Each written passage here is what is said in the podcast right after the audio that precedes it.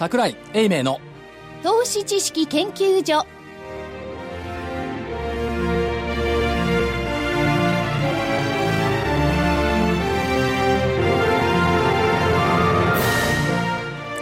皆さんこんにちは。こんにちは。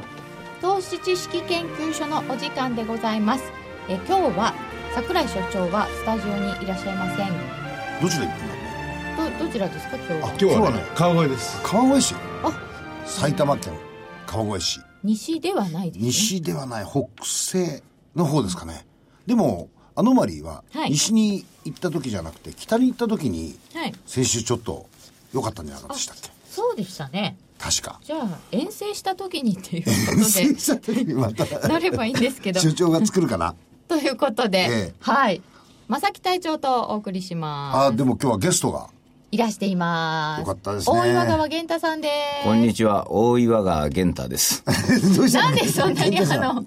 ロボット風な。いやいやあの大岩川が言いにくいなと思いまして自分で自分の紹介するの一番嫌いなんですよできないんですよ私、えー、ずっと前から言ってるんです。大岩川名前変えた方がいいよって確かにあのちょっと読みにくいですアナウンサーでも、はいはいね、そしてコミッショナーは福井さんです。よろしくお願いします。よろしくお願いします。よろしくお願いしますということでね、まあ、今日木曜日、はいえー、なんですが所長は川越、はい、埼玉県の川越市そちらで講演会をやってて、はい、この番組には出ないと、はい、ということで我々、えー、所長のです、ね、悪口を言いたい放題留守番で今日は留守部隊ですね。そうすると留守番です、ええ、留守番隊です、まあ、所長もあのね、えー、お役をきちっとカバーできるかどうか分かんないけど精一杯頑張らせていただこうかなと、はい、なかなか一応気合だけ入れてきたんですけどね。あそうですか、はい、気合気合だけは入れたんですけどというのはボキャブラリーが足らないんだよでも今日あの木曜日なんですけどね、えー、高かったりそして安くで最終的には、まあ、木曜日安く終わりますけどね。そうですね非常に難しい相場だから、えー、英明所長はですね逃げたのじゃないかな逃げたでもですね先週の見通しが いちまんろくせんきゅうひゃくえんから いちまんななせんはっぴゃくじゅうろくえんというレンジだったので、うんうん、入ってんです、はい、入ってますね。今日は木曜日 いちまんななせん 飛びよんじゅういちえんで終わってるので いちまんななせん 飛びでよんじゅういちえん、はい、終わりがここで終わってますので、はい、なるほどまあ入ってます、うん、なるほどまあでもその何ですか標的って言いますか範囲はせんえん近くありましたけどね。まあそうですね。まあいちにちにきゅうひゃくえんぐらい動く時代ですからね時代っていう、はい、ここのところね、うん、なんかねにひゃくえんぐらいの上げ下げだったら今日はおとなしいですねみたいななっちゃいますよね、うん、そうですね、はいうん、でこれ何回も言ってますようにあの収録いわゆる放送は金曜日なんですがですね木曜日に収録しておりまして非常に難しい日で金曜日には日銀政策のそうなんです日銀の前にやってるんですよこれということはこれを皆さんがお聞きになるときはすでに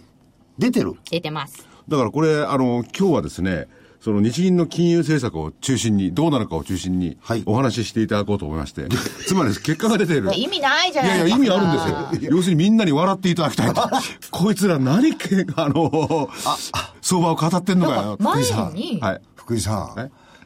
前振りそれ少しぐらいくださいよ。どうぞ何ですか。そういうのをネタを持っていかないと、うん、今日その結構難しいテーマでね。そうそうですよね。それともう一つあの今日どういう段取りなのかまず説明してほしいんです。段取りないですよ。ないんですか、はい、いつもとないんですよ。いつもとないですよ。それで日銀、ええ、これあのあの公共放送と違いますんで、はいはい、あの公序良俗に反しない発言をしていただくだけでも他関係ないです。あ、大丈夫ですか。わかりました。前にも日銀の前の日に収録だったので、はい、結果がわからないから日銀触れないでおきましょうねって言ってたのに、うん、櫻井さんがガンガン攻めてったことがありましたね。まあなんか記憶に新しいんじゃないですか。そう、はい、それって割と最近、えー、でもそれはあのこの番組個人投資家聞いてらっしゃると思うんですけど、うんえー、プロと言われるごさんにんがですねおさんにんがどういう予想をするのかそれで笑えるものなのかどうなのかなるほど。で多くの場合ですね、えー、株式関連の予想とかそういうのっていうのは聞いてるあるいは見てる読んでる方もですねすぐ忘れるんですよね、うんうんうん、よくないですよね。よくないこいつは何を言いなかったのかっていうのをですね聞いといていただいて、うんだけど、はい、昨日の エフオーエムシー もなんか音もなく追加したあれどうなんですか エフエムシー って見方によったらハト派だし見方によったらタカ派みたいな解説されてましたけど。僕はあの非常に良かったと思ったんですよ。良かった良かったなんなんちゅうとも市場を注視するということを入れてたじゃないですか、うん、あれ入れると入れないでだいぶ違いますよね。だから、まあ、我々は金利上げるべきだと思ってるけれども市場がねって言ってるんですからそう悪くはないんですよ、うん、なのになんかとにかく下がったら悪かったというふうに評するのが当たり前でね。あの今日なんかの日本の方もそうなんですけれども例えば普通の自立反発でしょこれこの間あんな叩いたようなこの間ね大将と一緒にあれ絶対ターゲット持った売りですねあそうそう言ってましたよね。ででそういうの反動で上がったのにあの日銀期待とか言われても俺たちはそんな気持ちはないのにそう言われたら日銀が気になっちゃいますよね。ですよね。いや僕もね今日午前中よん、ごにんの人とちょっと電話だとかあるいはあの直接話したんですけどね皆さんね日銀という言葉を期待っていう言葉を使った人一人もいなかったんですよ実は。その人たちの中では、うん、いや多分福井さんに今テーマとしてあれされたけど何をするの何ができるのどんな効果が期待できるのそれをメディアでもって取り上げてるんだけど実際に市場に関わっている自分たちはそれはあまり計算に入れてないんだよねっていう風な、うん、そんな感じなんですよね。だから本当に悪いところとかほん、まあ、今回の下落ですけどね、うん、ああいうの根幹を論じることなく今起こりそうなことをどんどんどんどんこう話題にしちゃって、うん、だからあの エフオーエムシー がの前ぐらいの時はこのねタイミングがとかこういろいろ言い持って終わったら一言も言わないですからね。だから日銀も終わったら何も言わないんじゃないかな。なるほど、うん、でもあの今回の根幹って今現地から話ありましたけど、はい、いちがつのよっかからむ、うん、むいか続落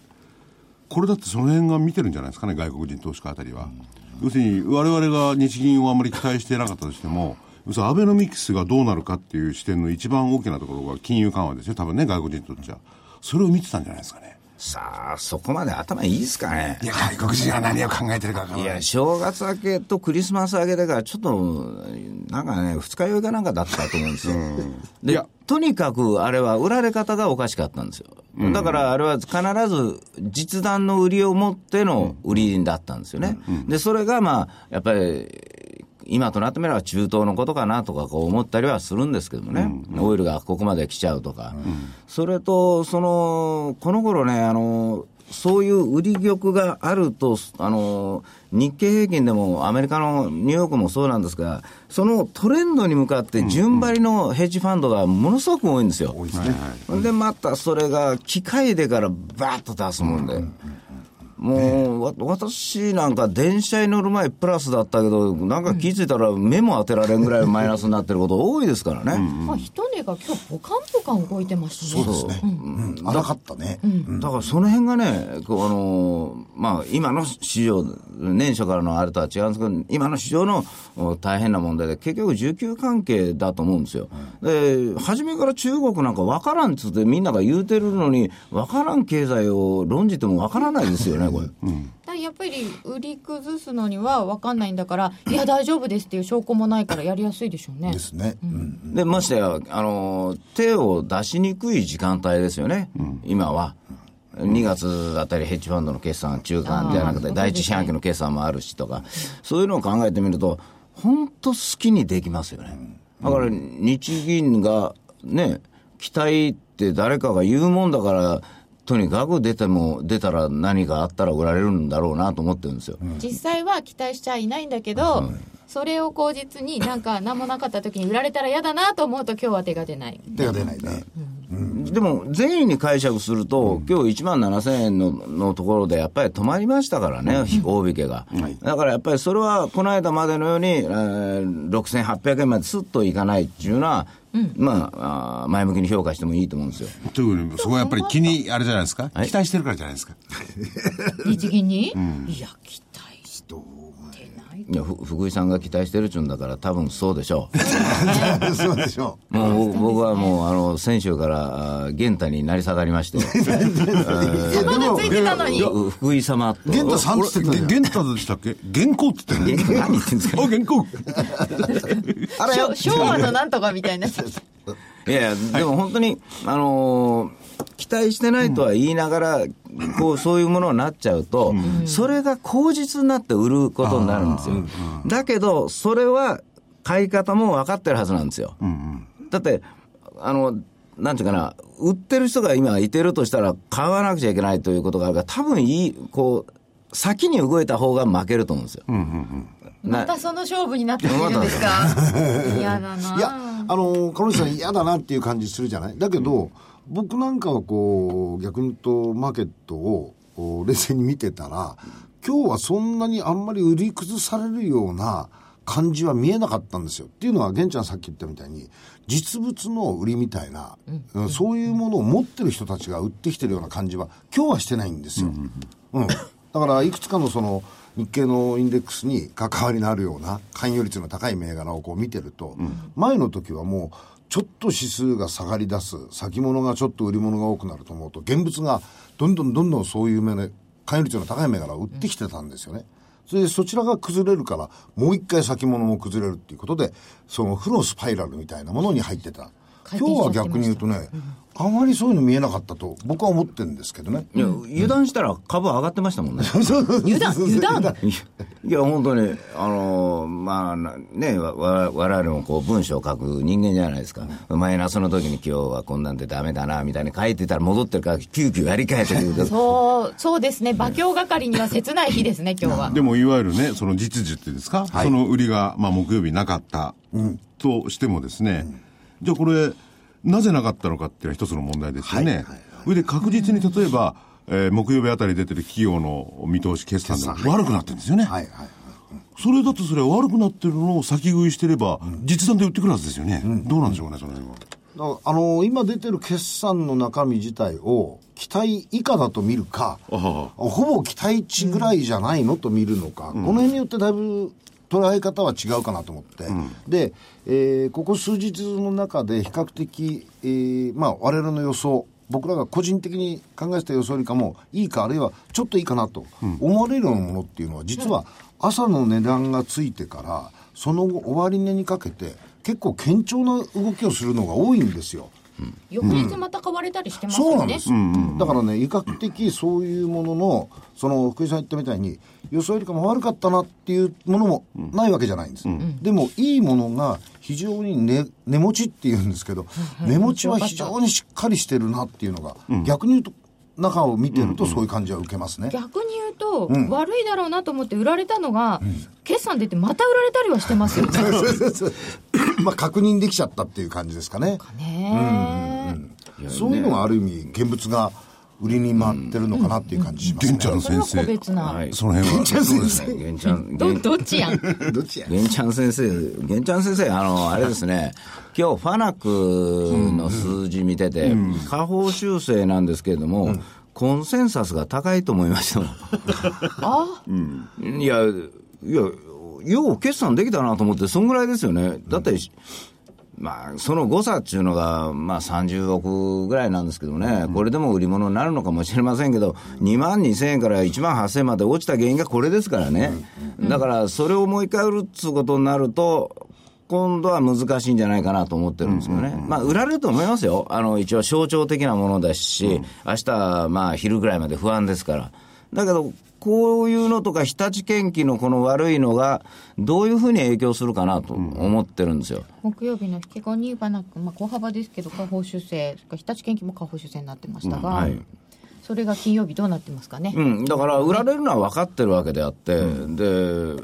それは悪いよと思って持ってる人がおると思うんですね、うんうんうん、で、あのー、売るきこういうものはあの日銀関係ないじゃないですか。関係ないですよね。ね、その後 エヌイーシー のね、あの決算なんかも出てましたけどね。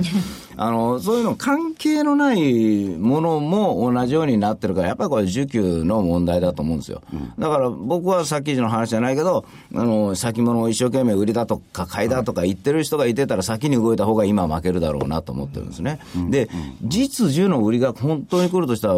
来週でしょう。うん、来週。月替わりのところ、今のところ僕が自分の目で見たんでは、あのー、計らいの売りとかそういうのは出ませんでしたですよね。にがつ入ってからってことになるんですね、はいはい、まあ、逆に言うとにがつに入ってからもし出るんだとすると、うん、さんがつの決算を睨んだ先回りの売りですよね、うんうん、そうですね、うん、っていうのは大体えーと月末にかけて、えー、この、ま、出来高が薄いようなところあるいはマーケットのボラティリティが高いところで、うん、売ろうとすると、うん、ある程度時間的な余裕を持たないと売り切れないんですよ、うん、予定の数量がさんまつまでさんまつだから逆に言うと、ね、そういっぺんに売っちゃうと自分の売ってマーケットインパクト強くなりすぎちゃうんで、うん、それを平準化しようとすると少なく日にちを時間をかけてっていうことになるじゃないですか。だらだら来るわけですか。という売り物が出てくるとすればね、だその売り物が出てくるとすればその売り方はですね、はい、要するにそれを早めないために、はい、要するに下落を日銀に期待させているようなことをこう一長してるんでしょうかね。可能性もないわけではないし、あのこういう状況になってくると今度は逆にその売ってる人たちのそのトレンドを見てるとね、大体、うん、こう上値を抑えるような売り方をつ継続して出てくるものがあるわけですよね。でそういうものっていうのは逆に言うとそのさんがつ決算を睨んだあの動きが一部現物売りとして出てきてるかなというものは出てくる可能性はあると思います。でも傾向はそういうふうな傾向に見られるだろうと思いますね、マーケット見るときに。ただ問題は日経平均の上値が低くなりましたよね、うん、なりましたですよね。だってにまん円が重いねって言ってたのがいちまんきゅうせん円になってはっせん円になって、はい、下手するといちまんななせん円重くなっちゃうのかな、そうそうみたいな。だから重い値がね、思い出になっちゃうんですよこれ。いやにまん円ってあったよね昔みたいなことになっちゃうんです。やめてくださいよ、うん、でも今のこの下方修正その他を加えると日経平均の イーピーエス がちょっと落ちると思うんですよ、うん、だからそうなってくるとあのうまくいってもいちまんはっせんごひゃく円になっちゃうじゃないですか。と、うん、いうことはいちまんななせんごひゃく円が買えないんですよ、うん、あいちまんはっせんごひゃく円うまくいってはっせんごひゃく円だとななせんごひゃく円買えないか、うん、だからそ、それをななせんごひゃく円を買おうと思うとやっぱりいちまんはっせんごひゃく円いくんだ、もしくは最低でもいちまんはっせん超えるんだという、うん何かが欲しいんですね。でそれを日銀に求めるって言ったって、えー、今の値段がバズーカに行って戻ってきたんですからあのバズーカ効かなかったんですよね、うん、そこがやっぱり心理的に大きいんですかね。大きいですおあの今日午前中話してて今やったとしてももうバズーカじゃないよねと、うん、ないないないない、うん、期間中か、うん、どうかなってな感じになっちゃってるんで、うん、皆さんやっぱりある程度こう冷静に、うん、次にバズーカはないでしょっていう、うんうん、いや実際経済見てるとそこまで悪くはないですから打てないんですよ、うん、ですよね。で僕一番怖いのは イーシービー がね、あの今度は次は俺頑張るからっつってドラギさん、ね、ドラギさんが言ったんですけどもでみんなあれ信じないっちゅうとよく言いますがその前まではものすごい信じててね、うん、人間ってねスマップと一緒でねもうなんかちょっと裏切られたような気分になっちゃうんでしょうけどねだけどあれはあの思みんなが期待してるほどのものはできないはずですよ。ヨーロッパ自身はいいですから、うん、経済が、うん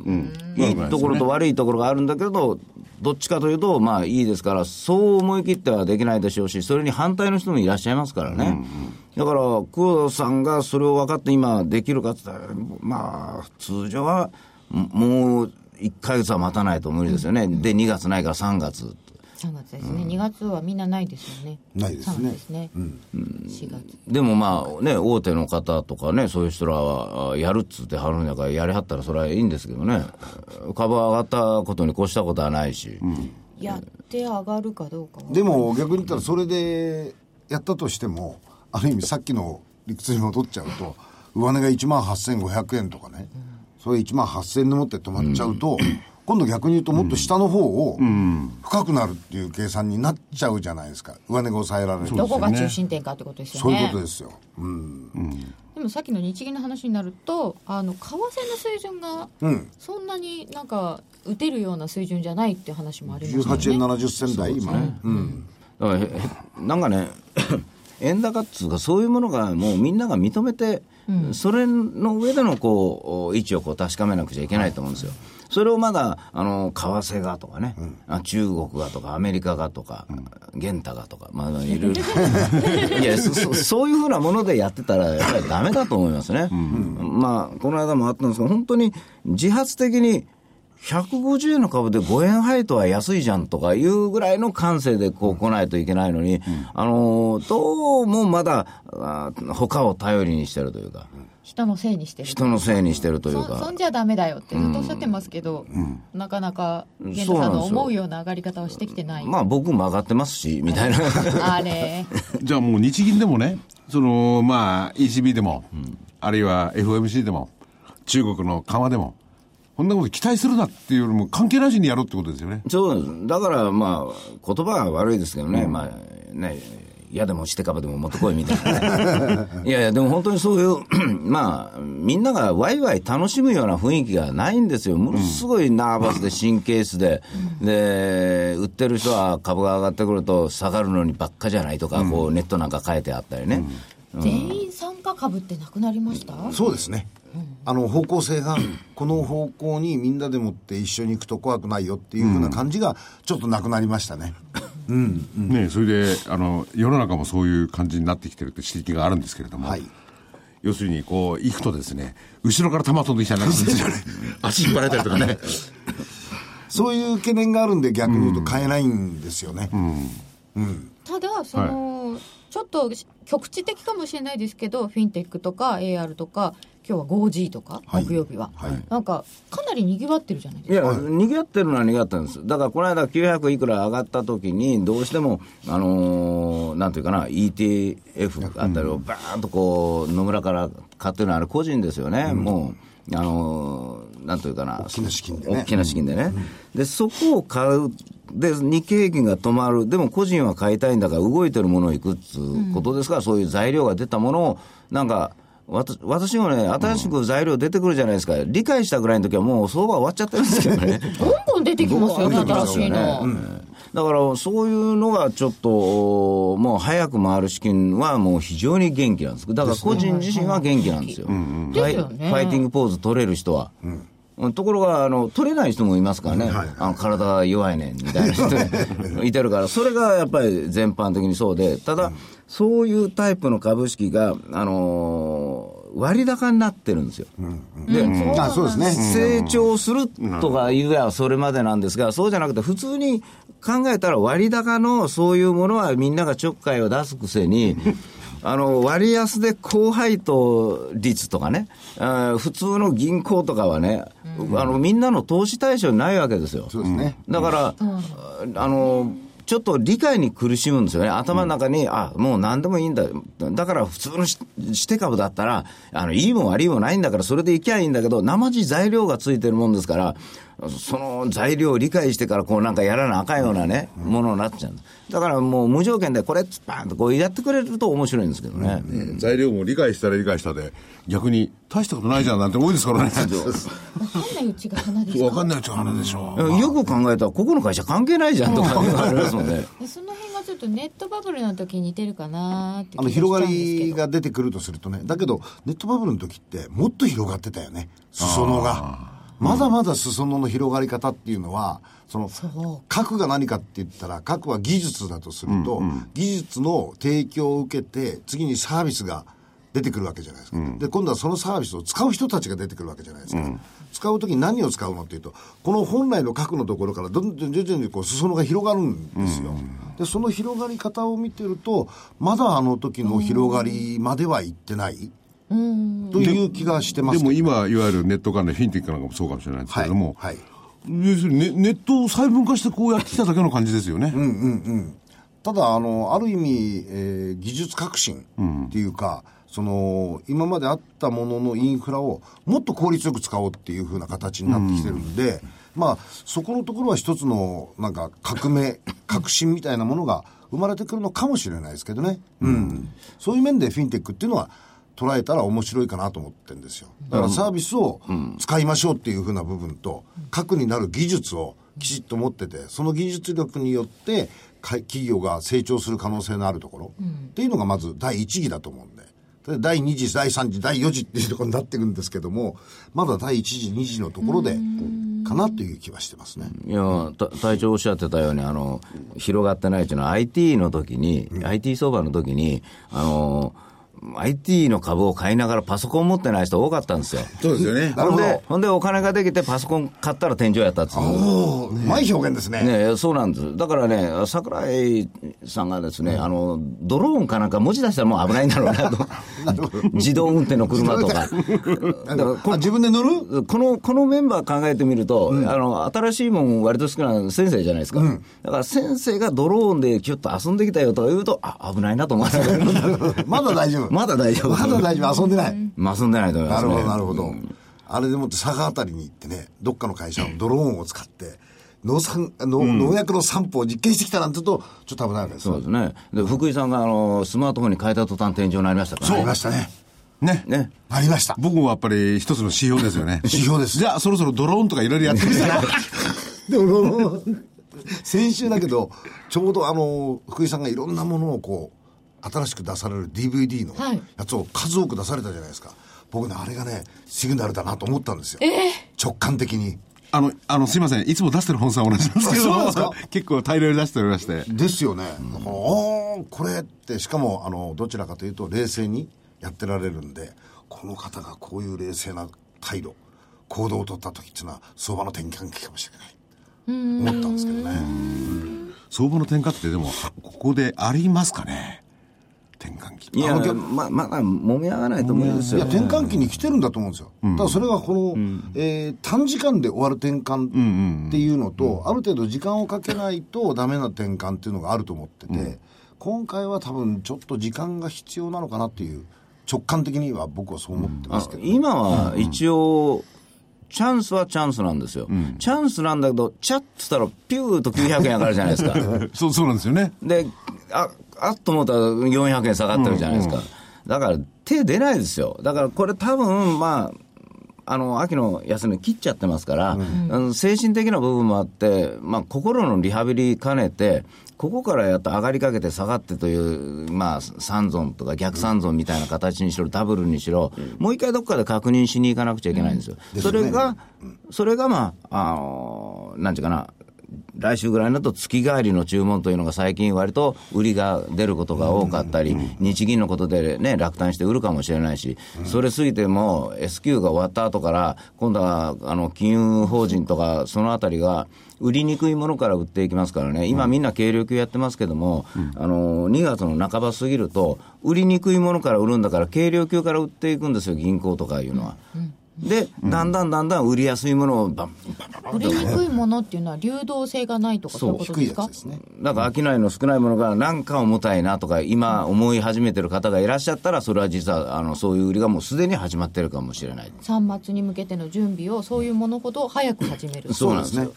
だから出来高が瞬間にわーっと増えてるようなものはいつもは少ないんだというタイプはこう売りが先に出てくるんですね、うん、でも、でもそういう時は例えば金融機関とかそういうのはね、はい、あの大きい法人が保有してるとすれば、はい、自分で自分を首絞めるから一挙には来ないでじわじわじわじわこう来るんでしょうね。いや、新興市場の方だったら関係ないですから、うん、あのまあまあ上手に売りを出しておいてラストのじゅうまん株ぐらい成り行きになっちゃうんですよ、ね、だからあの先日のあの先週でしたかね、急落があったじゃないですか、あの、まあ、いちまんろくせんじゅうななえんぐらいで終わった時の、はい、あの時の売り方なんかもう月替わりの手前でこうちょっとずつちょっとずつ売りが出てってでだいぶなくなってきてラストだからドーンといっただけで、だからもう戻っちゃってるんですよね。で、うん、そのもう一回いちがつの同じ注文が来るか来ないのかというところで月替わりのところで僕が今見てるところその売りが出てきてないんですよ。うんということはここで猶予期間があって次に何か売る材料が出るか買う材料が出るかというところなんですわ。でもにがつっていうとその大きい人たちの注文がもし今あまり 出, 出てないとしてもファンドの決算が近づいてくるじゃないですか、うんはいはいはい、その辺はどうなんですか。いや、ファンドの決算近づいてきたら、まあ、売ってるんだから買い上がるんですよ。それは買い戻してくれるかな。買い戻してくれる。だけど、あのー、大きい年金系とかそういうもの、うん、さんがつ決算を控えたものは、うん、あ僕は売りが出やすいと思ってますね、うん、あ年金とかそういう長い目のお金の方が今度は心配、はい、だってねある程度実績も作らなあかんということになると昔持ってた株を売って利食いをしたという手を出さないと評価損のやつがかっこ悪いですから、うんうんうん、なんとかプラスで終わらしたい。そうですね、うん、この辺の話になるとあのものすごく細かいんですけどもねこれはね、体, 体調もいや体調も分かると思うんですよね。分かりますね。ね、だからだから今こういい株式が上がらないというのは実はそこにあるんじゃないかと思うんですよ。前から持っていて、うんね、まだ利が乗ってるんですよね。買った時から見たらすごく、はい、すごく乗ってるのあるわけですよ。そうですよね。はい。そうだな、うん、だからも う, もうちょっとするとこう、まあ、その分が一巡して流れが変わる。だけど今あ強くちょっとでも つ,、うん、つまりいっかいいちまんあこのなんていうかなはっせんえんぐらいをタッチできるかどうかというぐらいの強気ですよ。まだまだ僕らが戻るって言っても、うん、で, でそれすら今難しいという結論になってるんだから、うん、それはやっぱりいっかい下に行かなあかんなっていうのはあるんですよ。踏み固めてもう一回、うんまあ、とにかくいちにちきゅうひゃくえん高っていうのはまあよっか続くんだったら許しますけどねいちにちでやめるのはもうやめていただきたいですもうでも本当に毎日毎日さんびゃくえんとかよんひゃくえんとかきゅうひゃくえんとか動いてきましたからね。そうですね、うん、しかも年初から、うんうん、まああの話はまたちょっと違うんですけれどもね、えー、明日これは木曜日、うん日銀の話はどうしてもしづらいみたいないやしづらくはないですよ先の話を見てですね結論はないでしょっていう感じでないない僕はないでしょと思っていや な, ないと思ってる人がないはずなんですよ ね, ねいやあ相手は黒田さんですから、ね、だから、ね、いやいや違う違うこれないって思っといてあったらいいなと思えばいいだけでそれをあると思って、うん、強気になるわけにはいかないですよね。ということ現行は自分をごまかしてるってことだ何を言ってるんですか。株なんか自分をいかにごまかすかが勝負ですよ自分が買いたいという気持ちを抑えるために、うん、あの自分に嘘をつくんですよ、うん、絶対福井さんの言うこと聞かんとこだから、ね、本当は福井さんの信頼してるんだけどそうですよ言葉ではこうきつく言わないちょちょちょちょふたりで何やってるんですかそれで、えー、先の話でね、うん、じゃあ踏み固めてからって今話ありましたよね、はい、一遍こうやってね、はいまあ、いちまんはっせんもいかないだろうで下で、まあ、どこか知らないですよ踏み固めた後に上に行くんですか。だからその話を今してるんですね。そうそう、うん、だからそのための決算が全部出揃わなくちゃいけないし、うん、いいところと悪いところをまず天気図みたいにこう見ていかなくちゃいけないと思うんですよ、うん、でそのいい部分のものが買われるような形にならなくちゃいけないのに今はいいだろうと言われてるものも上がってない状況なんですよね、うんうん、だからそこがやっぱり問題なんで日経あたりが月替わりになって特別な売りが出なくなったら極端にねなんか石油が安くなってどこどこの会社儲かるよみたいなのを記事、うん、記事載せ始めるんです何を今頃ってねこの間なんかねオイルがあの売り始めたってね次の日がそこですからね、うん、もうふざけてるというなんかわかんないけれどまあ全く自然な記事には見えなかったですよね自然な記事ですよおかしいなぁだけど原油がこんだけっていうことはねみっかぐらい前に書きゃいいんですよね一番安いところで、うんうんだからね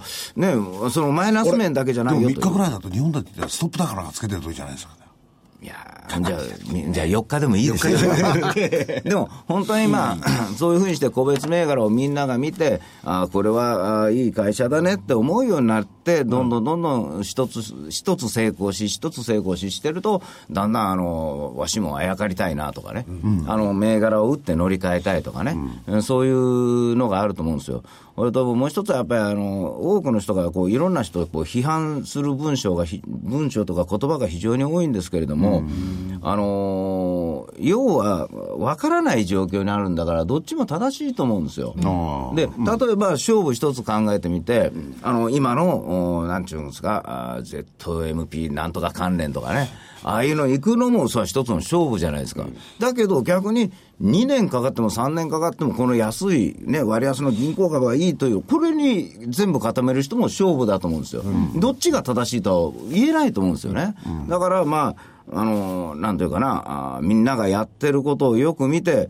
どっちが有利かなとか、ね、自分で考えられた方がいいしで今はちょうど決算発表やってるんだから決算と配当とを見比べてこれだったら俺はモテるわとか、うんうん、そういう投資にならないといけないと思うんですね、うんうん、分からんところでね中国がどうのこうのとかね中東の原油がどうのこうのって言っても知らんでしょと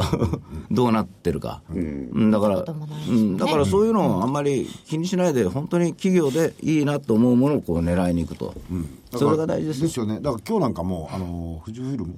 の決算の解説まで出てたじゃないですか、うん、こういうのがいいよ、はい、この部分がいいよとかってであの辺なんとか見てもそこでもって終わらせないことが僕は大事だと思うんですよね、うんうん、でそれを見たら一回富士フイルムのホームページ見てみるといいわけですよ、うん、各セグメントの売り上げだとかいろんなものが、うんうん、実にそのビジュアルを使ってうまく説明してあるんですよ、うん、あそこの綺麗ですよね。綺麗です、うん、でその中でもっていくつか懸念材料があるとすると為替がひゃくにじゅうにえんとかですね、うんうんえーうん、ユーロがひゃくさんじゅうえんちょっとだとかね、うん、そうすると今回出たものの数字とこれからさんがつまでのところの数字っていうのはどんな整合性が出てくるのかなと、うん、さっき福井さんがおっしゃったようにね、為替ってどうなのとかいろんなものっていうのがこの次のさんがつに効いてくるわけですよ。効いてきますね。ここは結果なんですよ、今出てるのは今までの、じ、あの企業活動、うんはい、でこれから先のことを株価で考えるんだとするとそこのとこの数字っていうものを自分の頭の中に入れといて、うん、ああいやここまで来ちゃったらちょっと富士フイルム上がったけどちょっと売っといた方がいいかなとかね、うん、あるいは下がってきたらいやひゃくにじゅうにえんのところでもってやってて為替がひゃくじゅうきゅうえんひゃくにじゅうえんになってきたら、うん、ひょっとしたら為替のマイナス部分ってなくなるかもしれないわけじゃないですか、うん、で株価の水準を見て企業を買っていく、うん、逆に言うと活動自体はかなり活発でいいわけですよ、うんうん、実情とすると。ただそれが為替の影響を受けるとかなんだとかっていうことがあるんだとするとその懸念材料がどう払拭されるかっていうのを考えたらいいんじゃないかと思うんですよね、うんうん、だからそうすると今度はあの文章じゃなくなるわけですよ。自分の頭で考えられるネタになるんで、うん、そんな風に使われたらいいかなと思ってます。そうですね、決算というのの見方、はい、見方、うん、僕はそうやって見てますね、うんうん、あの表に書かれてる数字は人が解説した言葉なんで、だから新聞で読むより前に、うん、できれば決算短信を読みたいなとは思うんですよ、うん、全部はね一気に出てくるので全然見られないんですよですよね。明日ごひゃくですかね、ごひゃく？ あの金曜日か金曜日はごひゃく、今週末がいっこめのピークですからね。そうですね、うんうん、あれもなんかね、まあそういう時にみんな合わせるのがこれまでの習慣がやめてほしいですよねバラバラにしてほしいですよね、いじめですよね。バラバラバラバラ毎日出てきても怖いですよ。いやでもそれはじっくり見られるじゃないそうそう、うん、だから絵としてね、こんなバーッと出る時はね、あのー、情報修正の場合は買われなくて、うん、とにかく下方修正だけ売られるというパターンありますね、うん、ありえますよ。 で,、うん、でその時によく注意せなあかんな、うん、売り上げがちゃんと上がってて、うん、設備投資で下方修正って意外に多いんですよ、うんうん、だからそれなのに売られれてるやつというのは割と にさんにち経って買っておくと上がったりします、うん、そういうのありますね、うん、多いですね、うん、先行投資だなでこれが後々プラスになりそうだなっていうようなものなんかは選別したいですよね、うんうん、そう、特にあの物を作ってるようなところでしたら、うん、今年のあ去年の夏から秋にかけて物を作りましたと、でそれがしがつ以降稼働するということは今度は売り上げオンになるの で, ですよ、ね、大、ね、増額修正ということもあるんですよ、うんうんうん、っていうことだと僕もそう思いますよ、うん、だからあのたくさん出てくるじゃないですか。あのたくさん出てきた数字の裏側に各企業がここの数字をなった理由と、うん、こっから先に変わる理由っていうのを本来は発信したいわけですよ。本当はあれ発信してるんですよ、うん、ところがそれが一般のその投資家さんのところに届く機会っていうのが非常に少ない、うん、なかなかねどう変わるかまでは読み解けないですね、うん、読み解けないですよね、まあまあ、こ, こういう時代ですからね、あの福井さん的解釈をする投資家の方が非常に多くってあのそういうところが経営者の方でもね福井さん的になっちゃって、うん、あの景気が悪くなるかもしれないから国が給料上げらっつっても上げねえぞみたいなことをね言う人も出てくるんじゃないかと思うんですよね、うん、それがちょっと怖いんですよ、うん、それは給料上げるはなかなか難しいでしょうね、うん、でこの間からねあのちょっと賃金のあれ見てるとね社長なんかのコメントで言うと、まあ、まあ賃金はまあ低昇ぐらいはそらやるけれども、うん、それ、低昇ですからね、それ以外のところは、うん、それ以外のところはあのボーナスで積むとか一時金で積むって言ってるんですよね、うんうん、それだったら今までと一緒じゃんみたいな、うん、毎月取られるものに対してアップしよう、だから低昇というのはあれは上がってるというふうに個人は上がってるというふうに取りますけども、あれは僕らの立場からいけば給料上げてないですからね、うんうん、て低昇年齢が上がるから上がってるだけなんです、うん、この頃あのその低昇もなくなってたから低昇がすごいって思うかもしれないんですけどね、うん、でもあれですよね、低昇っていう定期昇給っていうのはすごく羨ましいよね、うんうん、外にいたことからすると、うん、でしょ、外資系はないし、ないじゃないですか基本的に、ね、私たちはないです、ね、もらうものも丸が違いましたよね。いやいや、そういう問題じゃないですか。いや、そういう問題ですよね。私なんか提唱なくてもいいから丸がもう一個欲しかったですだって通常のほら工場に勤めてる人たちだってだから同じですよ、うんうん、その定期昇給、うん、ベースアップっていう感覚、要するに能率給が上がるっていうことはあり得ても、年齢が上がるから給料上げていくっていうはな、今なんか同一賃同一仕事同一賃金みたいなこと言い出してきた、ね、うんうん、言い出します、ね、あれもどういうふうに持っていくんだか難しいですよね。物差し作るのは難しいよね。日本はね、うん、それこそ定期昇給年齢上がったらの世界がやっぱりまだ、いや、まあ、だいぶそれをなくすために、あの例えばあのなんていうかな、あの職員を地方の方に行かせない行き、行きたくない、うん、こっちに専門職とか、なんかこうそういうのに分けて、ね、分けてやるようになってごまかしてたんですよ。うん、ほ本当はもともとそういう定期昇給みたいなものがあって、でアメリカなんかもうすごいあのいいのは景気が良ければ本当に給料上げますからね。うんうん、でも逆にちょっと悪くなるとすぐ切りますからねまあそれも確かに食いまで切りますからねでも僕なんかいてた証券会社なんかね、悪くなったらね保険までなくなりましたからね。ああ、そう保険、うん、ひどかったっすね。ただまあ逆に言うとね、ボーナスでやろうとやっぱりその支給総額が増えてくるっていうのはいいですよ、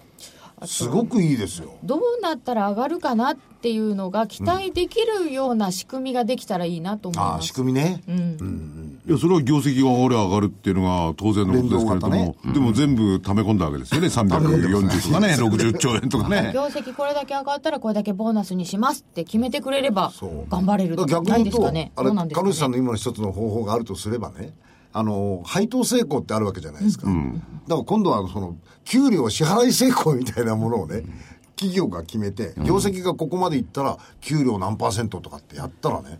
まさに業績連動じゃないですか。でももともとね黒田さんがそういうのをね買うとか言ってたんですが、うん、仕方がないな、ほんなら金融緩和やるか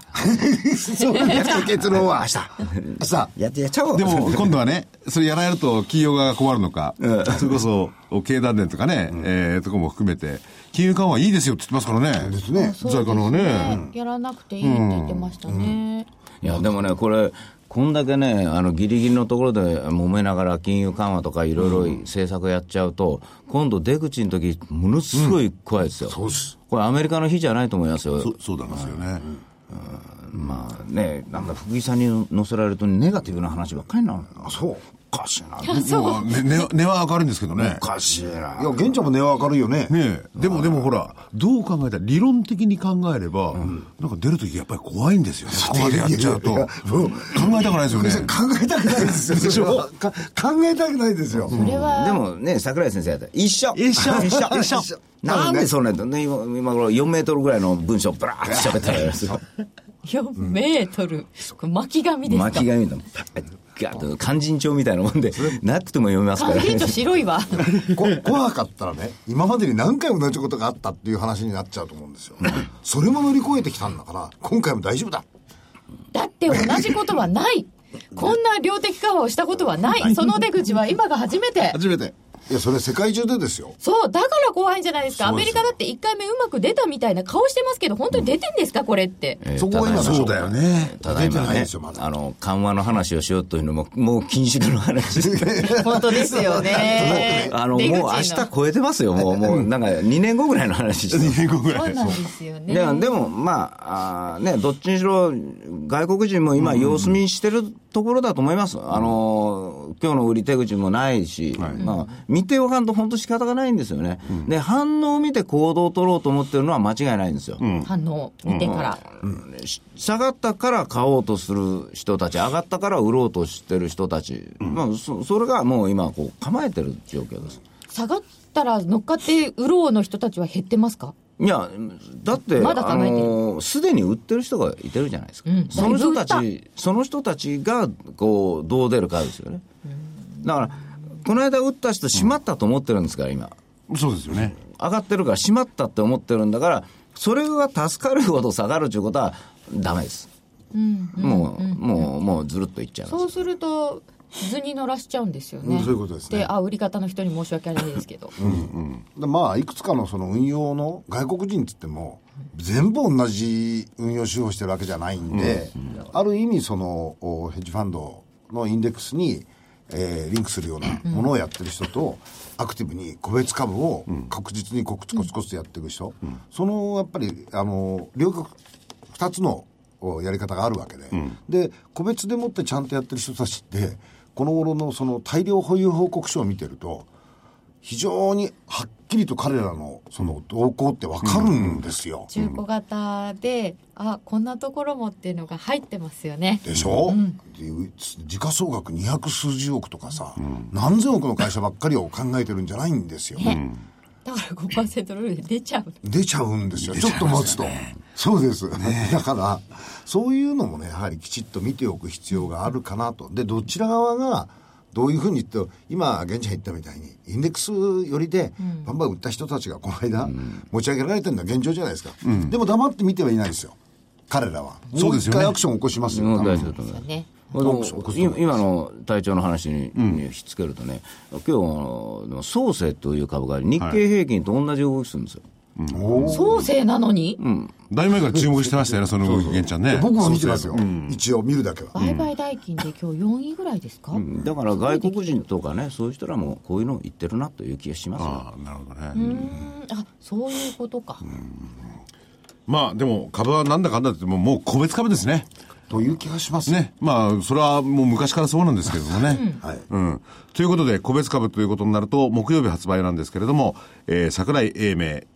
金内彩子の銘柄バトルにがつ号。バトってませんよ。バトってないですかね。はい。えー、英明所長がですね、えー、大化け期待株をこの中で、えー、紹介しております、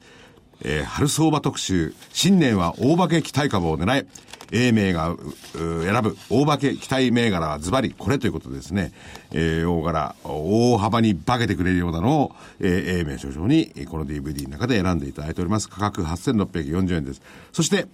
えー、にじゅうくにち、櫻井英明の月間デリバ イーティーエフ 投資指南。これはですね、えー、櫻井英明所長もこの中で、この ディーブイディー の中で言ってるんですが、えー、ちょっとですね、デリバも イーティーエフ もあれかなってんで、他のリートあたりのですね、うん、あの、いいところを、いいと思えるところをですね、えー、いろいろ詳しく今回のこの月間デリバ イーティーエフ では解説していただいております。えー、これもはっせんろっぴゃくよんじゅうえん。そして、えー、木曜日ですね、えー、昨日、大矢川源太先生の投資カレンダー実践塾にがつ号、えー、節分前後の変化に注意、中国の節分も見逃せない。投資の難しいにがつには源太の戦略が効くということで、えー、源ちゃんのですね、投資カレンダーに基づいて、詳しくにがつどういうふうな戦略を取っていいか、えー、源ちゃんに解説していただいております。ちなみに、中国の春節、うん、ちなみににがつのポイントの日はいつかかんあります。いっぱいありますね。あるんだよね。日にちが少ないんですけど、いつかかん。で、もう一つちなみに言っておきますと、源ちゃんの投資カレンダーのせいで、日本株はですね、えー、ポイントの日がいちがつのよっかでした。はい。それからガンガン下がりましたね。ただあといちがつにじゅういちにち、そうにじゅういちにち、これからガンガン上がってんでまああの罪は帳消しということにでもポイントリートそういうのは結構効きますよね。いや罪あるんですかやっぱりなんでポイントとかあるから下がってじゅうろくねんはポイントリートでしたからね。いやあのやっぱりね、あのポイントの日にちょっと気になる動きをしたり新たな動きが出始めるとやっぱり良くないですよ、うんうん、いいように転換してくれたらいいんですけどね。でにじゅういちにちの時はもう本当に隊長とふたりで話したように、うん、あ、これいったねという、これ上がるねという感じがあったんですよ、うん、だから今日実はねポイントの日なんですよね、にじゅうはちにちが、うん、にじゅうはちにち、まあ、今あのいろいろさんぼんほど ディーブイディー ご紹介しましたけれども、えー、皆さんの投資の役に立てばと思ってます。はい、はい、あれお申し込みとかはいらないですか。ああ、そうですね。よく気がつきましたね。ゼロさんさんごきゅうごよんななさんぜろ ゼロさんさんごきゅうごよんななさんぜろ。お値段はえ、お値段言いました。言いました。はい。そうですね。よかった。はい。お電話でお申し込みください。はい。これで節分ですか。うん、うん、まあ節分なあのあたりちょっと一つあるんですけど、やっぱりね エスキューゼット ですよ。にがつの頭じゅうににちとかがね、はい、いや休みの間、ね、気をつけたいと思います、はいはい、ということで皆さん失礼します。どうも失礼します。